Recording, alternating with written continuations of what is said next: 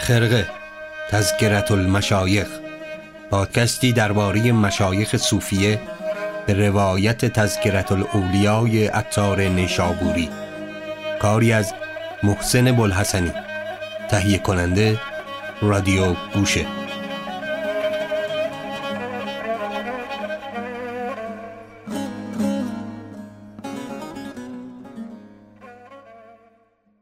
سلام. من محسن بلحسنی هستم و اینجا پادکست خرقه صدای ما را از رادیو گوشه در فصل بهار در نوروز 1400 میشنوید.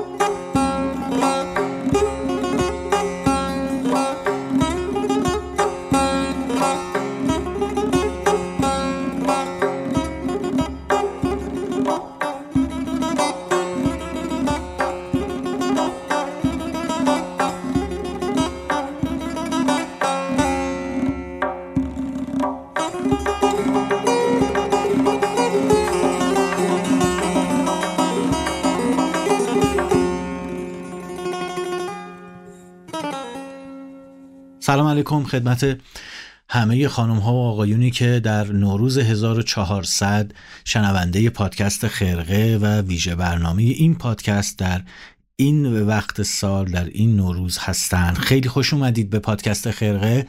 عیدتون مبارک باشه. صد سال به از این سالها. امیدوارم که دیگه سالی مثل سال 1399 رو تجربه نکنیم و امیدوارم در آینده هر سالی که بر ما میگذره سال خوبی باشه و بگیم عجب سال خوبی بود. دوستان عزیز خدمت شما عرض شود. همین ابتدای کار بگم که موضوع این ویژه نامه درباره کتابهایی که پیرامون داستان زندگی شمس تبریزی مولانا و کیمیا خاتون نوشته شده. خیلی ها از من سوال می‌کنن خیلی ها می‌پرسن توی اینستاگرام می‌پرسن توی کانال تلگرام خرقه می‌پرسن که آقا این کتاب ها رو بخونیم یا نخونیم؟ این کتاب ها وجه استنادی دارن قابل اعتماد هستن یا نیستن؟ سوالاتی از این دست. منم بارها و بارها در واقع در حد توان و وسع و سواد خودم توضیحاتی ارائه دادم. بعد ندیدم. حالا که قراره ویژهنامه نوروزی داشته باشیم. بیایم خارج از تذکرت الاولیا کمی از کتاب تذکرت اولیا فاصله بگیریم و بیایم به این بپردازیم که آقا ملت عشق کیمیا خاتون کتاب های خانم نهال تجدد چه وجهی دارند چه نگاهی دارند و آیا کتاب های قابل استناد در وجه تاریخی هستند یا نیستند رمان های خوبی هستند یا نیستند و ماجراها و حرف های از این دست. بریم و این در واقع ویژنامه رو با این مسئله آغاز کنیم که ملت عشق و کیمیا خاتون سرکار خانم سعیده قدس در چه شرایطی هستند و آیا اینها کتاب هایی هستند که بهشون بشه اعتماد کرد اعتنا کرد و نه و اگر آره یا نه چه مسائل و مس... نکته های پیرامون اینها هست. با همدیگه و با من محسن بولحسنی همراه باشید و ببینیم در انتها و در ادامه در واقع چه پیش خواهد آمد. این نوروز احتمالا نوروز توپخسازی هست. خدا صبرتون بده.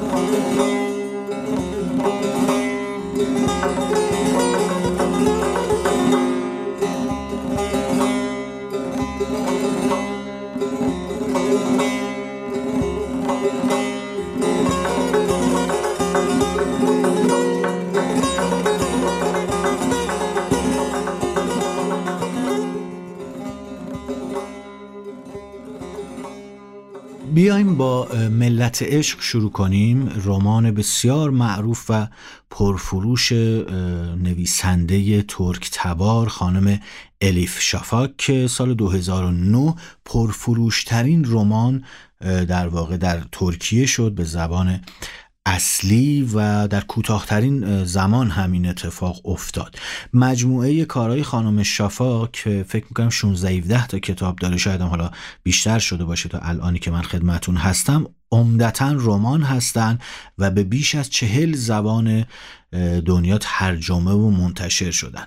رمان ملت عشق هم شامل دو داستانه که به موازات همدیگه اینا روایت میشن. اولش اولیش داستان یک خانواده مرفهه که توی آمریکا زندگی می‌کنن و داستان دوم یا همون ملت عشق که در واقع در کشور ما جناب ارسلان فسیحی اینو ترجمه کرده به ملت عشق در واقع روایت دوم یک روایت و داستان تاریخی عرفانی داره که همون روایت ملاقات شمس و مولاناست این نکته رو من همین اول بگم. ملت عشق صرفا یه رمانه و همه اتفاقات اون بر اساس مستندات تاریخی نیست. به همین دلیلم شخصیت تقریبا تقریبا نه تقریبا جدیدی از شمس ارائه میده و تمام اقبال داستان هم به همین داستان دوم برمیگرده. اگه داستان اول یعنی عشق الاب عزیز به شکل مجزا در یک کتاب اومده بود بعید می‌دونم که انقدر مورد توجه قرار می‌گرفت. زمانی که خانم شافاک میاد و به موازات این عشق و علاقه زمینی یک عشق و علاقه فرازمینی که همون عشق شمس و مولانا به همدیگه بوده رو میاره اون موقع داستان وارد یک جهان دیگه میشه و به شدت مورد توجه قرار می‌گیره. البته از حق نباید بگذریم که داستان بسیار داستان خوبیه. من اینو بارها گفتم برای یک خواننده ای که دوست داره یک رمان بخونه و توجهی نداشته باشه که آنچه آورده می شود مستند هست نیست چقدر قوی هست به لحاظ استنادات تاریخی یا نه خود داستان می‌تونه بسیار داستان جذاب بسیار بسیار خوشخان و در واقع مهیجی باشه. اما نکته هایی وجود داره که نقدهای فراوانی رو در عین اینکه البته این نقدها هم باعث شد حتی که این کتاب انقدر پرفروش باشه و انقدر با استقبال و با اقبال مواجه شه. بریم یه کمی ریستر به ملت عشق خانم شافاک بپردازیم.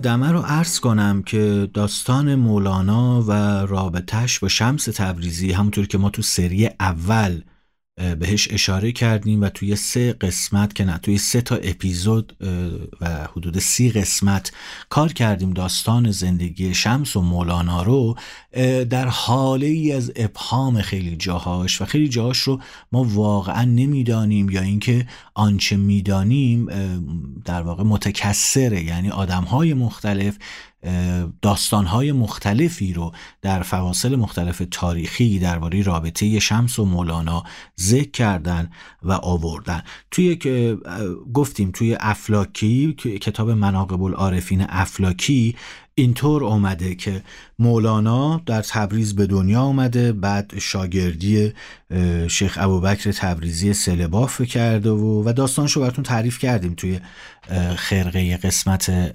اول اپیزود اول season اول در واقع. و می‌تونید برید گوش کنید. توی تلگرام هست توی Castbox هست توی همه جا هست. می‌تونید این داستان رو از اونجا پیش بگیرید. و در واقع تا زمانی که به مولانا می‌رسه. این داستان شمس تبریزی رو خیلی ها در واقع مطرح کردن عنوان کردن و ذکر کردن که از کجا آمده به کجا رسیده و بعدش چه شده. و هر کسی از زن خودش در واقع به این ماجرا و به این موضوع پرداخته. از احمد افلاکی توی رساله سپه سالار بگیرین تا در واقع افلاکی توی مناقب العارفین. نکته اینجاست که حتی به حرف اینها هم خیلی نمی شود اعتماد کرد. یعنی که به هر صورت نزدیکان ما وقتی میگیم مناقب العارفین مناقب یعنی در ذکر ستایش در واقع یک چهره در بزرگی ها شکوه عظمت و در واقع مرتبه علمی یا مرتبه فقهی یا مرتبه عرفانی یک نفر. خب تعریف دیگه در واقع. تعریفه و اکثر اینها رو نزدیکان اون آدم نوشتن و باید با احتیاط همونطور که آقای موحد میگه باید با احتیاط باشون برخورد کرد. حالا چه برسد به کسی که امروز می‌خواد بر اساس این ماجراها بر اساس این ماجراهای متشدد و متکثر چیزی رو روایت کنه و در قالب داستان بیاره. پس در وهله اول هیچ در واقع نکته ای و هیچ اشکالی نمی شود به خانم شافاک و دیگر نویسندگان گرفت که موضوعی رو محمل روایت خودشون کردن. چون این آدم ها به هیچ عنوان من نخوندم ادعایی داشته باشند برای اینکه آن چیزی که نوشته اند سندی تاریخی است و بر اساس و در واقع پایه یک ماجرای تاریخی نوشته شده. گفتن من تقریبا تا جایی که شده چند تای مصاحبه از تقریبا این بزرگواران همه بزرگواران خوندم و هیچ ادعایی مبنی بر اینکه ما کتابی نوشته ایم که در واقع نگاهی تاریخی داشته باشه بر زبان نیاوردن چنین حرفی رو. درباره ملت عشق هم همینطوره. درباره کیمیا خاتون هم همینطوره. حالا کتاب های خانم نهال تجدد یه مقداری سویه های استنادی و تاریخیش به خاطر شخصیت خود خانم تجدد بیشتر هست و در واقع تو اونها تکیه بیشتر به مناسبات تاریخی و مسائل تاریخیه. ولی در کتاب های دیگر که جنبه داستانی دارن بیشتر روی یک داستانی یعنی داستان شمس و مولانا و کیمیا خاتون رو بستری برای روایت داستان خودشون قرار دادن.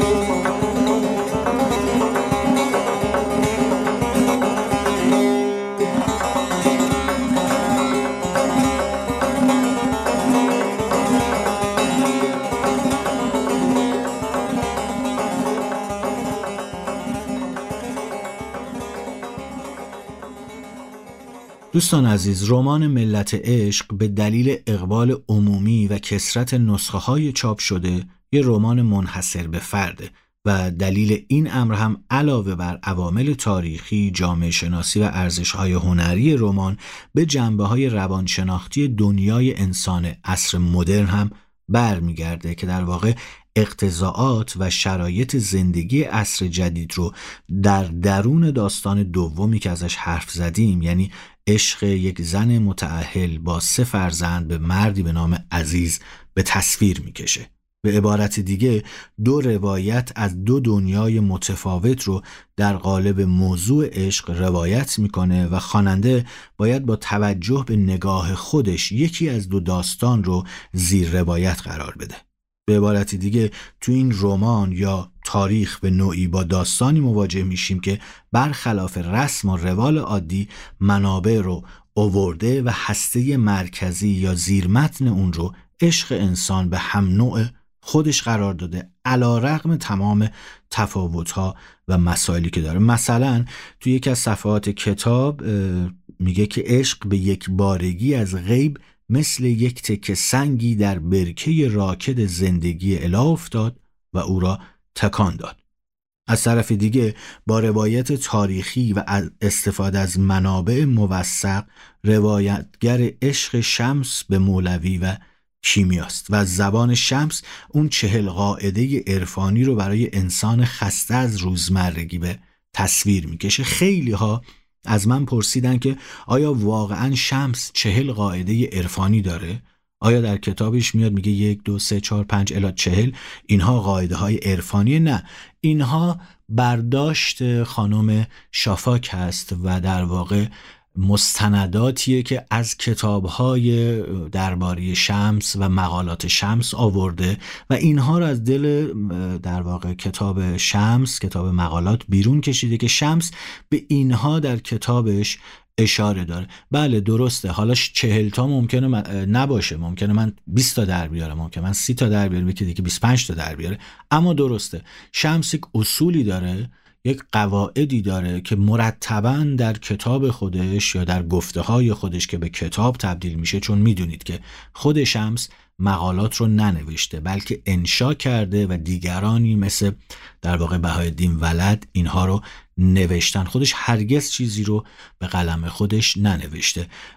چیزهای مختلفی داره و در واقع میگه که مثلا جایی میگه که هر چیزی می‌خوای باش هر آدمی می‌خوای باش اما منافق نباش.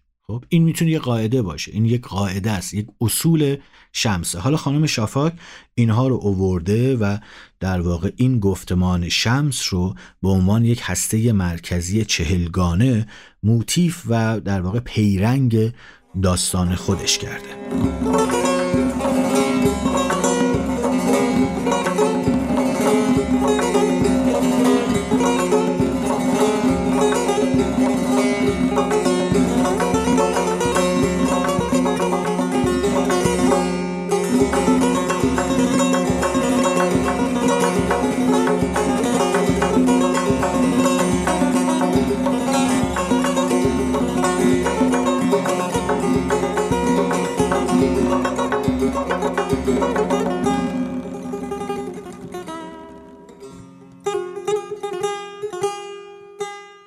هر داستان موقعیتی جهت تغییر وضعیت از سلبی به ایجابی یا بالعکسه. یعنی یک مسیر حرکت یک در واقع گام برداشتن شخصیت ها و تغییر و تحولات شخصیت ها رو نشون میده که به یک کنش و واکنشی می‌رسه و ما تو کتاب خانم شافاک هم همین رو داریم. پس مهمترین مسئله ما درباره کتابی مثل کتاب خانم شافاک اینه که آیا نویسنده با تعلیف این اثر قصد تشریح یک نوعی از عرفان اسلامی در سطح جهان داره امروز یا نه؟ یا اینکه با طرح یک رمان فانتزی و گرایش به احساسات سطحی و ارتباطات معنوی به عنوان جایگزین عرفان واقعی قرار یک نوع هنجار شکنی رو تبلیغ کنه هنجار شکنی اخلاقی رو تبلیغ کنه اون هم بحث دیگه ایه. خیلی از منتقدین شافاک رو توی این کتاب چهره در واقع اینجوری عنوان می‌کنن که شافاک توی این کتاب چهره جدیدی رو از دو عارف بزرگ ایرانی می‌خواد ارائه بده که در فراز و فرود داستانش دچار تضاد و تقابل با مذهب هستند و همین بداعت داستان رو عام پسند و جذاب می‌کنه حالا عام پسند یعنی چی؟ وقتی میگیم فلان رمان یا فلان نویسنده نویسنده عام پسندیه یعنی چی؟ دوستان عزیز عام پسند بودن اصلا فحش نیست. ما زمانی در کشور خودمون نویسندگانی رو داشتیم که هیچ وقت هم مورد توجه جدی قشر روشنفکر جامعه الیت جامعه قرار نمی گرفتن اما کتابهاشون در بستر جامعه بسیار بسیار پرفروش بوده. یکی از کسانی که هنوز هم در قید حیات هستن آقای ر. اعتمادیه آقای اعتمادی داستانهای عام پسندی نوشت و بعدها کسانی مثل خانم فهیم رحیمی، نسرین سامن اینها آمدند و بسیار هم پرفروش بودند و در حوزه و بخش ادبیات عامه ما حضور داشتن. پس اول این رو در نظر بگیریم که عامه نویسی اصلا عیب نیست اصول خودش رو داره قواعد خودش رو داره و اصلا چیزی نیست که هر کسی واقعا بتونه. بسیار کار سختی. اما تعریف عامه نویسی چیه؟ ما به چه کتابهایی میگیم کتابهای عامه پسند؟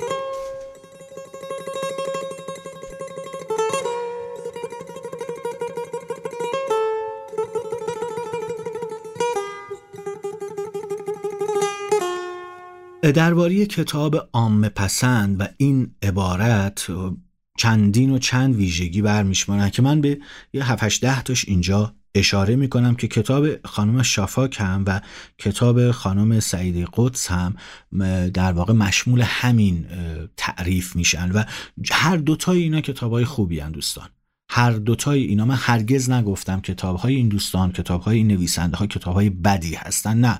هم کتاب کیمیا خاتون هم کتاب الیف شافاک کتاب بسیار خوبی هستند در حوزه و در قامت و قد و قواره خودشون. یعنی شما اگر بخواید داستان بخونید بدون اینکه مثلا شمس و مولانا رو بشناسید خب کتاب ملت عشق بسیار کتاب خوبیه. کتاب کیمیا خاتون بسیار کتاب خوبیه. شما وقتی می‌خواد یک رمان بخونید شما وقتی می‌خواد یک داستان بخونید و این فرض رو بگیرید که تمام این شخصیت ها برآمده از ذهن نویسنده است. این هیچ عیبی نداره. ولی وقتی یه کمی جلوتر میری و حرفه‌ای تر میشه و قراره که نه چیزی که می‌خونید یک در واقع اصول استنادی درست هم داشته باشه و بشه به اون با وچه تحقیقی هم برخورد کرد اون موقع یه ذره باید مکس کنیم. در حالی که برای رمان خوندن برای فیلم دیدن نیاز نیست که حتما بگیم آیا این چیزی که داریم می‌بینیم روایت تاریخی درستی داره یا خیر. نه.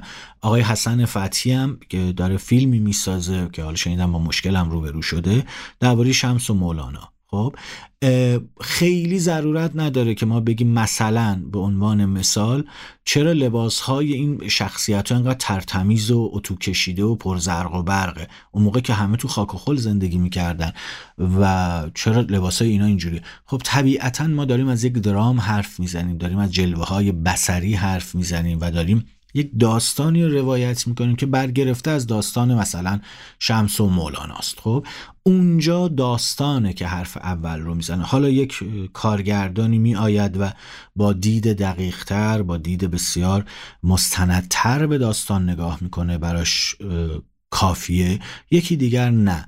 کمی در واقع وچ و سنگینی رو به درامی که می‌خواد تعریف کنه و دوست داره تعریف کنه میده. و این نکته که درباره کتاب های مختلف و فیلم های مختلف میشه آورد یادتونه که چند وقت پیشا چند سال پیشا گفتن که قرار فیلم شمس و مولانا در غرب ساخته شه و بازیگر اصلی اون فیلم هم دیکاپریو بود و همین گفتن آی چرا دیکاپریو با این همه blondی و با این همه خوشگلی که دیکاپریو داره چرا باید دیکاپریو انتخاب بشه؟ خب اینها همه اون نمونه هاییه که میگم. بگذریم از اینکه بله مولانا طبق آن چیزی که خانوادهش میگن و نسب شناس ها میگن آدم بلوندی بوده. اصلا آدم مشکیه نمی‌دونم با اون تصوری که خیلی از ما ایرانی ها داریم نبوده. این این پرانتزه طولانی شد اسخایی می‌کنم. بریم یه چند تا از مختصات کتاب های عامه پسند رو با همدیگه مرور کنیم و ببینیم کجای جهان ایستادیم.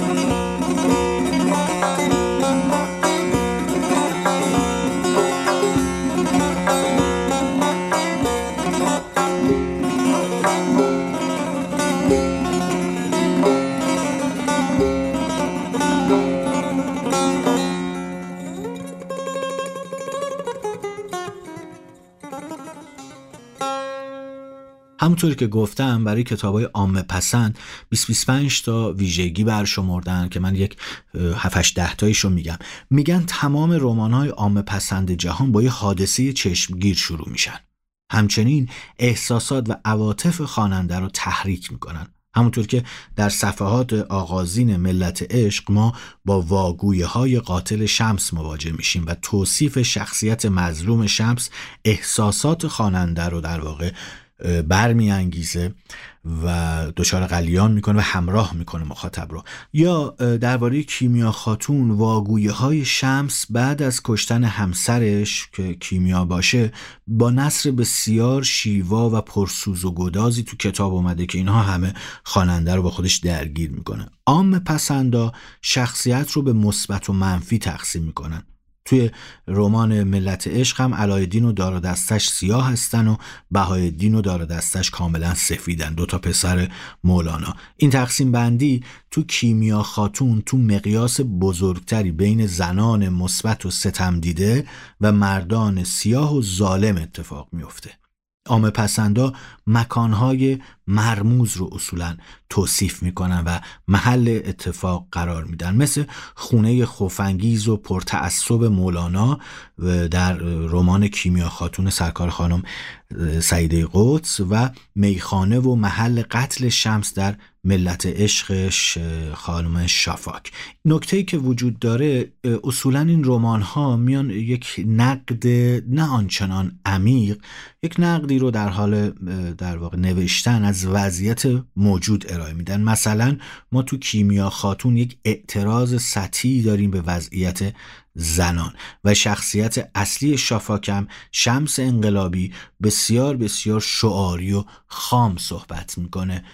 در تا جایی که یادم میاد در یکی از قسمت‌های خرقه در خود داستان کیمیا خاتون وقتی داستان کیمیا خاتون رو مطرح کردیم و سری زدیم به مستنداتی که درباره این داستان وجود داره و گفتیم که بسیار بسیار کمه ما به یک چیزی اشاره کردیم و اون هم در واقع کمبود منابع و ظلم تاریخی به زن هست. ما به این مسئله اشاره کردیم که متاسفانه ما هیچ چیزی درباره کیمیا خاتون و اتفاقی که براش افتاده نداریم. در حد شاید در کل کتاب ها در حد چهار خط پنج خط هم بیشتر نمیشه. بله این یک مسئله بسیار جدیه.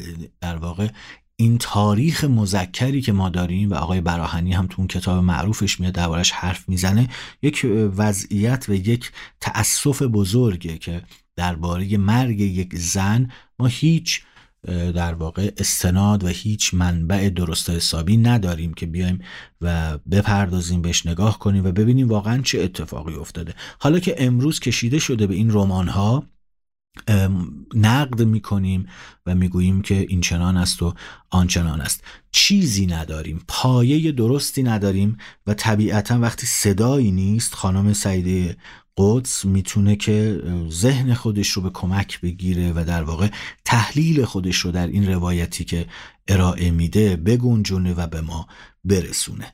این چند ثانیه رو داشته باشیم بریم برگردیم بعد ادامه با هم باشیم.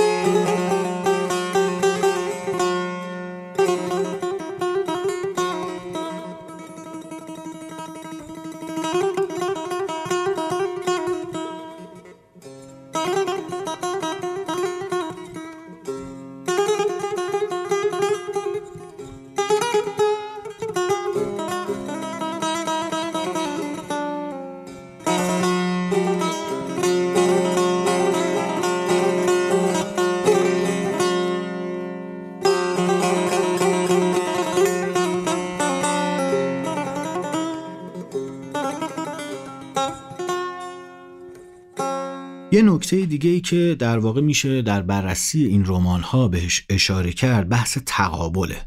این تقابل تو ملت عشق به صورت تقابل بین عشق زمینی و آسمانی بین غرب و شرق دیروز و امروز ماده و معنا و این چیزها اتفاق میفته در حالی که توی کیمیا خاتون با تقابل بین عشق علایالدین که یک جوان هست و عشق یک پیر به اسم شمس درباره کیمیا خاتون روبرو میشیم. یه ویژگی دیگه استفاده از خواب و فضاهای رویایی که به شدت و به وفور توی هر دوتا در واقع دیده میشه و ما می‌تونیم بخونیم که توی این فضا خیلی درگیر میشن. یکیش شاید به همین دلیله که ما از وقایع واقعی و آن چیزی که به واقع اتفاق افتاده است دوریم. از نظر زمانی و از منظر دیگر خیلی چیز دندانگیر مستند واحدی در دست نداریم. پس برای اینکه نویسنده بگوید به مخاطب که این در خیال من اتفاق افتاده یا این در یک فضای خیالگون اتفاق افتاده در واقع مکان رو و فضاها رو در می‌بره به این سمت که در این موقعیت ها اتفاق بیفته. مثلا شمس توی خواب با قاتلش صحبت می‌کنه یا یاسا و پرنده ها و اونجور چیزا به کیمیا خاتون الهام می‌کنن که حادثه شومی در راه طبیعتا اینها زائیده خیال نویسنده هستند طبیعتا اینها آن چیزی است که خانم قدس می‌خواهد بگوید که در عالمی دیگر به من رسیده است در عالم نوشتن و من در وهله اول دارم یک داستان می نویسم این نکته هم بگم که آقای زرین کوب هم در کتاب خودش در واقع اینطور روایت می‌کنه. این شکل روایت کردن آقای زرین کوب هم به همین شکل خیلی خیالگونه میاد مطرح می‌کنه و در واقع داستان رو میگه.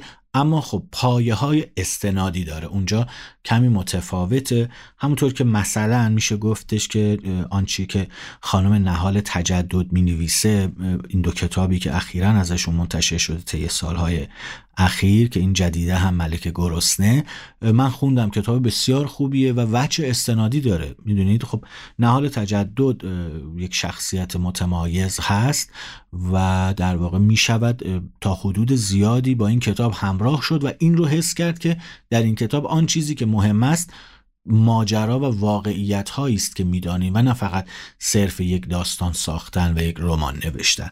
اینها مهمه. نکته هایی که یک داستان رو می‌بره به سمت عامه نویسی و عامه در واقع عامه پسندی. و همینه که این کتاب ها مورد توجه قرار می‌گیرن در بطن جامعه و به فروش های بسیار بسیار بسیار زیادی می‌رسن. به شخص معتقدم هر چیزی که هر کتابی که به این سطح از فروش و استقبال و اقبال می‌رسه وچی از عام پسند بودن رو داره یا تمام وجوهش رو. یه نکته دیگه که بهش میشه اشاره کرد و در هر دو کتاب در, کتاب خانم شافاک و در کتاب خانم سعیده قدس وجود داره اینه که عام پسندا عام پسند نویسا اصولا ثروت و زواهر دنیا رو نف می‌کنن. مثلا تو ملت عشق شمس بسیار اقراغامیز به زواهر مادی دنیا بیتوجهه. تو کیمیا خاتون مولانا به سفارش شمس توجه به مادیات رو چنان کنار می‌ذاره که خانوادش تو مزیقه قرار می‌گیرن. این رومانا روحیه جبرگرایی رو تقویت می‌کنن. حتی انقلاب روحانی مولانا چنان توصیف میشه که انگار انتخابی نداشته و همه اینها به دست تقدیر بوده. این وسط مهمترین عامل در رمانای عام پسند نقش زنه. البته زن هم باز دو بعدی بهش نگاه میشه یا یک زن بیره مستبد پیره یا یه زن مظلوم زیبای جوان یا اینکه زن زیبا و فتانیه دیگه که حالا کیمیا خاتون در قسمت دومه. پس زن توی این دوتا رمان یا مظلوم و زیباست یا اینکه در واقع بیرحم و مستبده این نکته رو هم مد نظر داشته باشید. بعد نیست بدونید که اصولا خواننده به خاطر اینکه خیلی تنبله دنبال یافتن شخصیت های خواننده تنبله در رمان های عامه پسند شما خواننده تنبلی نباشید. حتی اگر می‌خواید رمان عامه پسند در واقع بخونید این تربیت رو کنار بذارید. خواننده جسوری باشید. خواننده ای که فقط در واقع حالت مغلوب داره به متن نباشید. خواننده جانی به قول حالا بعضی دوستان باشید. اینو می‌گفتم که خواننده از روی تنبلی خودش دنبال پیدا کردن شخصیت این افراده از روی آثار مثلا چه می‌دونم ظاهریشون خب؟ یعنی همون چیزی که توی متن هست. و نمیره دنبال آن چیزی که در واقعیتشون بوده و در واقع بگرده جستجو کنه ببینه آقا شمس تبریزی کی بوده سرمنشهش رو کجا میشه پیدا کرد در چه کتابهایی؟ و مثلا در نهایت برسه به کتاب مقالات شمسی که آقای موحد تصیح کرده یا برسه به کتاب های آقای فروزانفر. خیلی حال و حوصله اینجور تدقین ها رو نداره. پس این کتاب کتاب های مثل کتاب ملت با یه دید کلی با خواننده روبرو میشن و خیلی زود هم در ذهن خواننده میشینن و اون رو با خودشون و با داستانشون درگیر می‌کنن. مثلا هیچ کس تا یه زمانی نمی‌دونست. اصلا کتاب خانم شافاک اسمش گفتیم چهل قانون عشق. خب؟ و در واقع کم کم آقای مترجم کتاب صحبت کردن گفت آقا اصلا اسم ترجمه اسم اصلی کتاب این نیست. من به دلایل این کتاب رو ملت عشق ترجمه کردم و در واقع ملت عشق گذاشتم. اسم کتاب رو.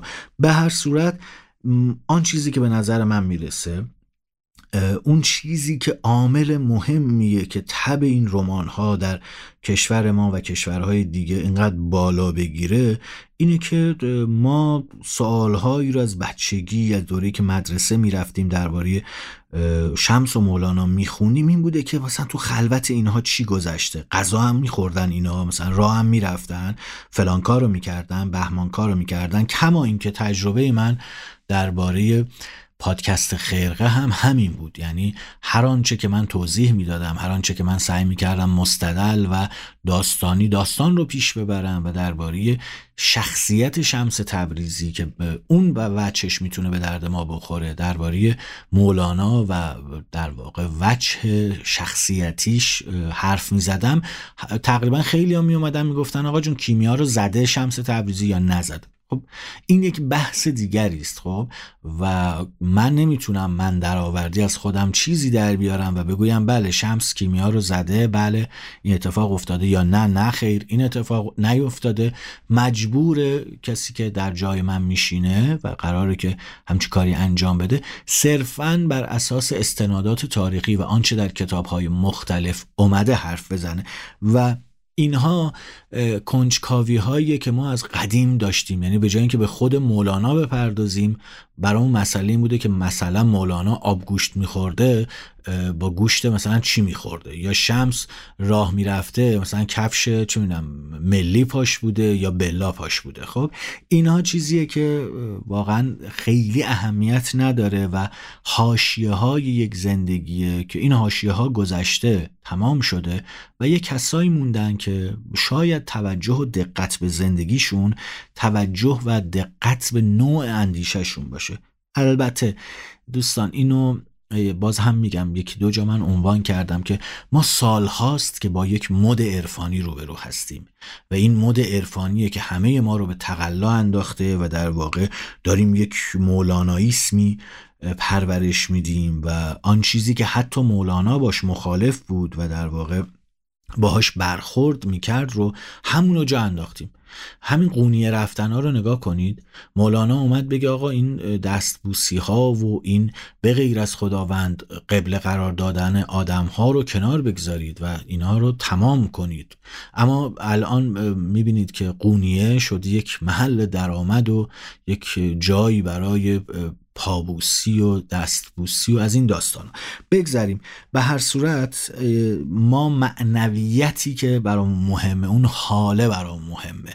درسی که همه اینا به ما میدن اون حاله است. خب اون حاله رو دریابیم و اگه به اون حاله رسیدیم با قول سعدی سخن آن را که خبر شد خبری باز نیامد. اگه به اون رسیدیم دیگه خیلی کمتر من و من می‌کنیم مثل من و من و من می‌کنیم و منیت داریم و از اینها حرف می‌زنیم. باز هم میگم کتاب ملت عشق خانم شافاک می‌تونه یک رمان خوب باشه برای خوندن. کتاب خانم سعیده قدس کیمیا خاتون می‌تواند یک رمان برای خواندن باشه و آدم لحظاتی رو باش بره تو یک دنیای دیگه اما القصه که این سوال ایجاد بشه که آیا آن چیزی که گفته شد کاملا تاریخیه؟ آیا واقعا این اتفاقات در آن دوره افتاده است یا نه؟ به جرأت می‌تونم بگم که قابلیت استنادی ندارن تقصیر اینها هم نیست. اون داستان اصل داستانه مبهمه. اصل داستانه هیچ قطعیتی درش نیست مگر در چیزهایی. اما اینکه داستانی که ما از اونها می‌دونیم و داستانی که در کتابهای مختلف در مناقب مختلف در تذکرهای مختلف هست داستان بسیار جذابیه. به همین دلیل هم دستمایه ساخت فیلم های مختلف قرار گرفته دستمایه ساخت رمان های مختلفی قرار گرفته.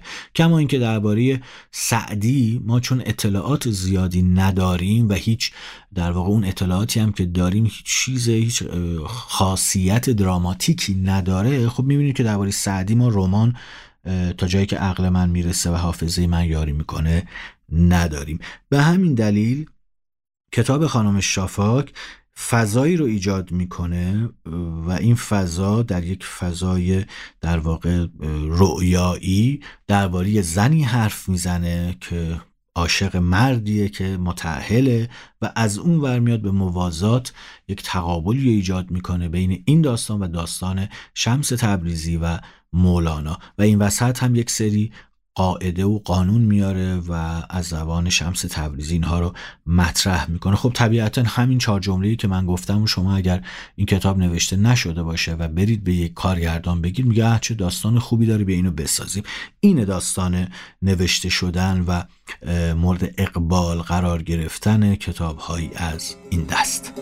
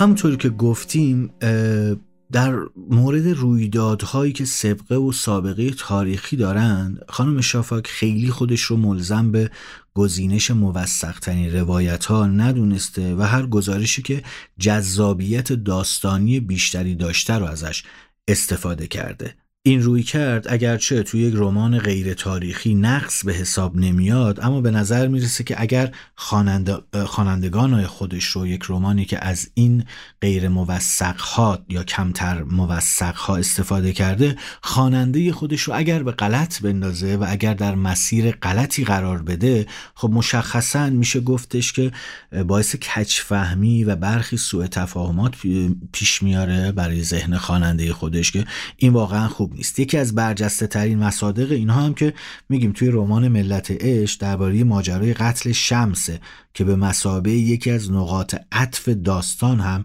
آغاز و پایان رمان و تحت تاثیر خودش قرار داده.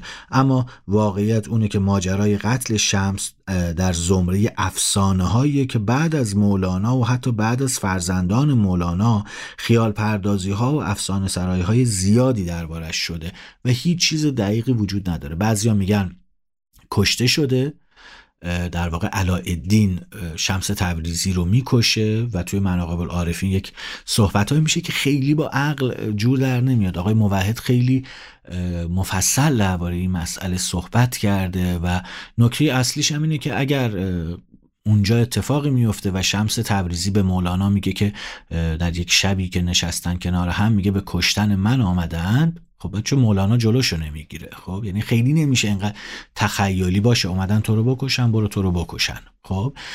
و دکته دیگه این که اگر واقعا این اتفاق افتاده که مولانا دیده دیگه مرده کشته شده و کشتن. پس چرا بعدش دنبالش میگرده و در جاهای دیگه میاد که مولانا تا مدتها دنبال شمس میگشته و بعد ناامید میشه.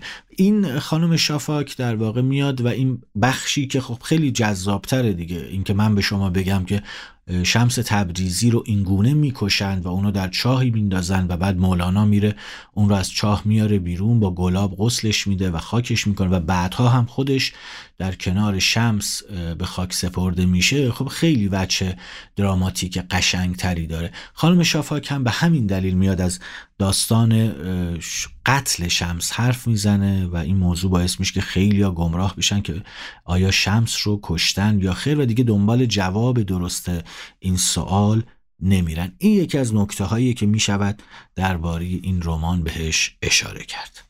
یا مثلا درباره داستان کیمیا خاتون. کیمیا خاتون خانم سعیده قدس به عنوان کیمیا پرورده حرم مولانا. خب این پرورده حرم به این اشاره داره که معلوم نیست کیمیا دختر خونده مولانا یعنی دختر زن دوم مولانا بوده یا اینکه کنیزش بوده کنیز خانزادش بوده.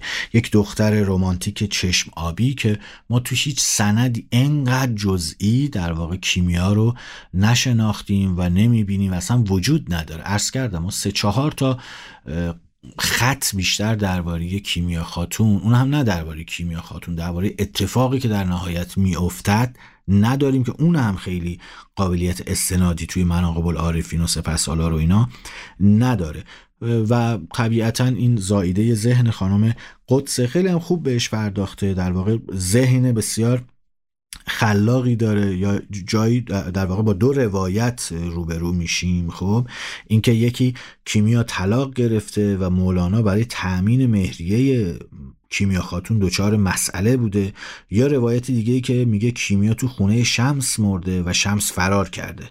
این نشانه ها توی مناقب العارفین هست که میگه بعد از ماجرای عصبانی شدن شمس قبلا گفتیم میاد خونه شمس و می‌بینه کیمیا خاتون نیستش و از قرار به تفرج رفته بوده و شمس میگه چرا به تفرج رفته بدون اجازه من؟ و وقتی برمیگرده یک بحث مفصل و یک تنش مفصلی بینشون اتفاق میفته تا همین حد می‌دونیم.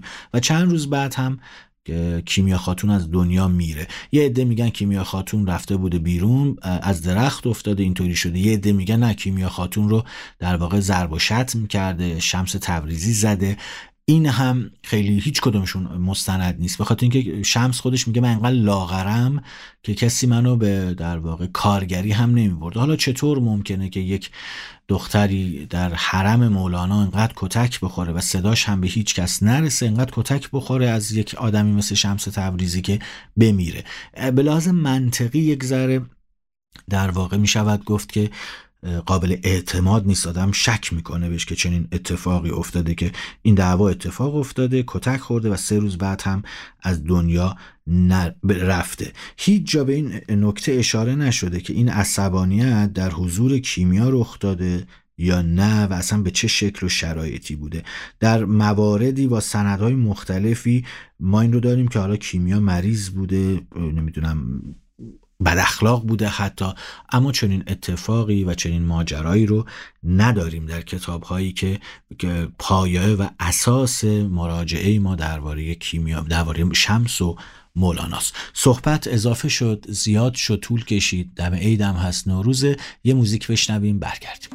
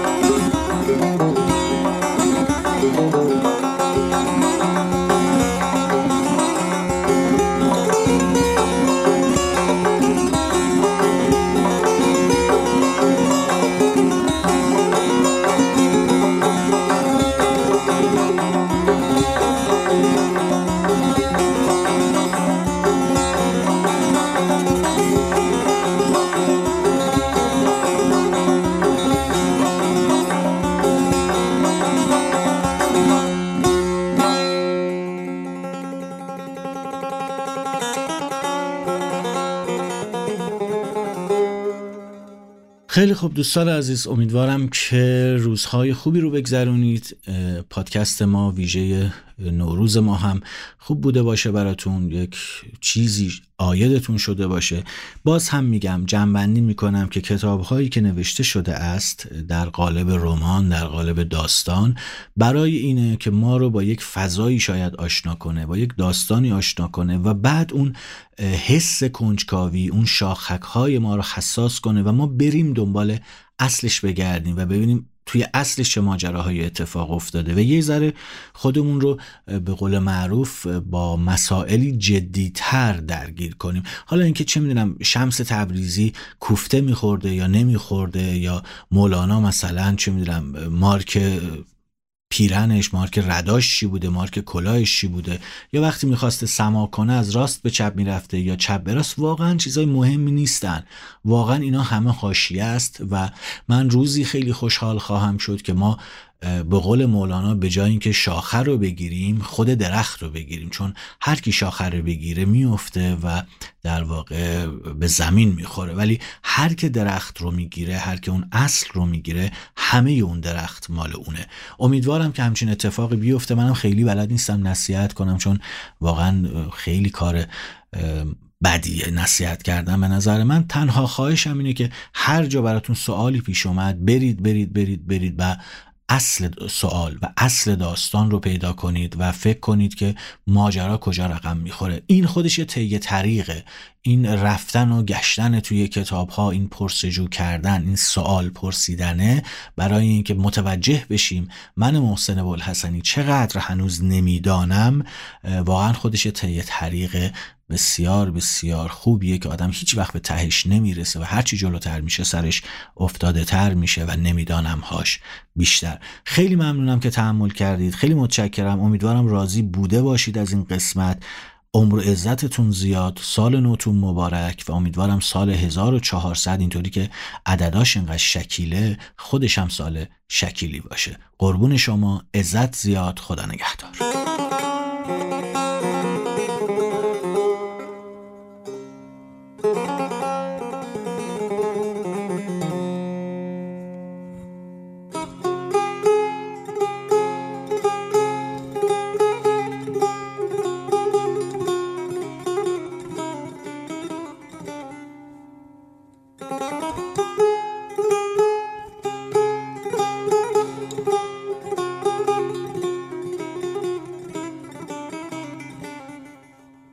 خرقه را در وب اپلیکیشن رادیو گوشه به آدرس رادیوگوشه دات بشنوید. در این وب اپلیکیشن پادکست های متنوع کتاب های صوتی و کلاس های آنلاین صوتی در گوش رس شما هستند.